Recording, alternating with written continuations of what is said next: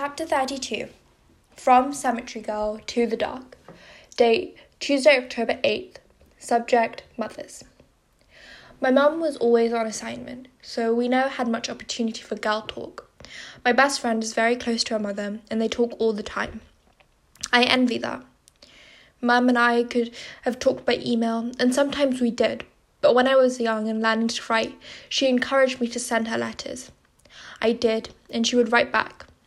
When I was nine years old, getting a letter with a bunch of foreign stamps would be the highlight of my week. I did a project in fifth grade where I tried to collect stamps from as many countries as possible, just because I already had two dozen in my desk at home. Even after I had an email account and a phone, a letter writing stuck. I started writing several times a week. I told her everything. Now I'm going to tell you something I've never told anyone. This is so hard to type. I'm tempted to delete this whole email. In my letters, sometimes I lied. I know you won't get the full effect, but I deleted and retyped that line seven times. Now eight. I'm forcing myself to keep going. I lied to my mothers. Her letters were full of these grand adventures. She'd tell me about warlords, or peace treaties, or ballistic missiles, or brushes with death. Nothing in her letters were false. She had photographs to prove it. Ian is sending me to Malaysia this week, she'd say, or I'm going to be another few days in Iran. Ian wants me to see if I can get some shots of the protesters. Ian is her editor, and sometimes I'd be tempted to write back and ask if Ian could assign her to spend a few weeks at home. So I'd lie. I'd tell her that a photograph of mine was up for an award from the city council, or I'd tell her I'd write, written a piece for the school newspaper that launched an investigation of some sort, anything to get her attention. She'd say the right things, but I could read between the lines. It was all meaningless. It's even more meaningless now looking back. They weren't even interesting lies. I wish I'd just told her the truth. I wish I told her in real time instead of in written letters that would take weeks to arrive. I wish I told her how I felt and how much I missed her and how her being home just a little bit would have meant more to me than all the Pulitzer Prizes in the world. I think that's why I wrote her so many letters after she died. I'd give anything to tell her one true thing any true thing right now. So, talk to your mother. Tell her how you feel. Report back. I wish I could. Mum was still in the hospital when I left for school. I had to spend the night at Rev's. Not like it was a hardship, but I'm 17 years old. I could have spent the night alone. I don't need to crash on his couch because no one trusts me to stay away from the matches. Then again, considering my mental state when we left the hospital, maybe staying with Rev was a good thing. Sleep kept his distance last night for various reasons. Texting with Juliet, worth it.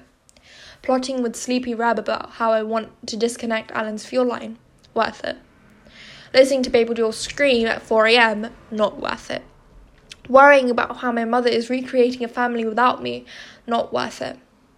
I'm practically craw- craw- crawling between classes this morning. When I get to English, Mrs. Hillard is taking papers from students as they walk through the door. I didn't do the class assignment because I wasn't there to get it, but I didn't look at the other poem she gave me in the conference room either. I've moved past without looking at her and drop into my seat. Declan, she says, what do you think of Invictus? I didn't need this hassle. I don't need it. I stab my pencil at my notebook. I didn't read it. Students continue to fling past her, and she keeps taking their papers, but her eyes are locked on me. Why not? Because I'm extraneous. I don't need to be here. I can't say that. I can't say any of that. I look down at my notebook and begin doodling a line in the margin. The motion is casual, but tension keeps begins coiling in my belly, and I know it's only a matter of time before it snaps, sending me careening into the hall, leaving rage in my wake. She slaps a blank post it onto my notebook and I jump. I didn't see her walk over here. Tell me why, she says. I pick up the pencil, but I stop with the point against the paper. I can't tell her. I could barely tell Juliet, and that was without being stared in the middle of a crowded classroom. Mrs. Hillard doesn't move. I wish she'd leave me alone. Like a stupid poem is going to make a bit of difference in my life. She still sa- hasn't said a word, but I can feel her waiting. Hell, at this point, the whole class is waiting. She asked me to give her a chance, but would, th- would this cost me? I scribble quickly, fold it in half, and hand it to her. Panic grips me for an instant because I didn't consider that she might read it aloud. But she doesn't. She reads what I wrote. My mum was in the hospital last night and taps her finger on my notebook. I understand. Thank you. We're going to move on to a new poem in class, but I think I'd like you to complete last night's assignment independently, if that's all right with you. The coil of tension unspools a little, leaving me off balance. I have to clear my throat. Sure. Good, she says. Then she moves away and calls the class to order. I pull the photocopied sheet out of my bag, Invictus. It's a little crumpled around the edges, but I can still read the poem. I heave a sigh. I can come up with pa- two paragraphs easy, at least it's short. Ten minutes later, I've read it three times. I feel like I can't stop reading it. The words feel as though they were written just for me. One line in particular is keeps me drawing my eye. Under the bludgeonings of chance, my head is bloody but unbowed.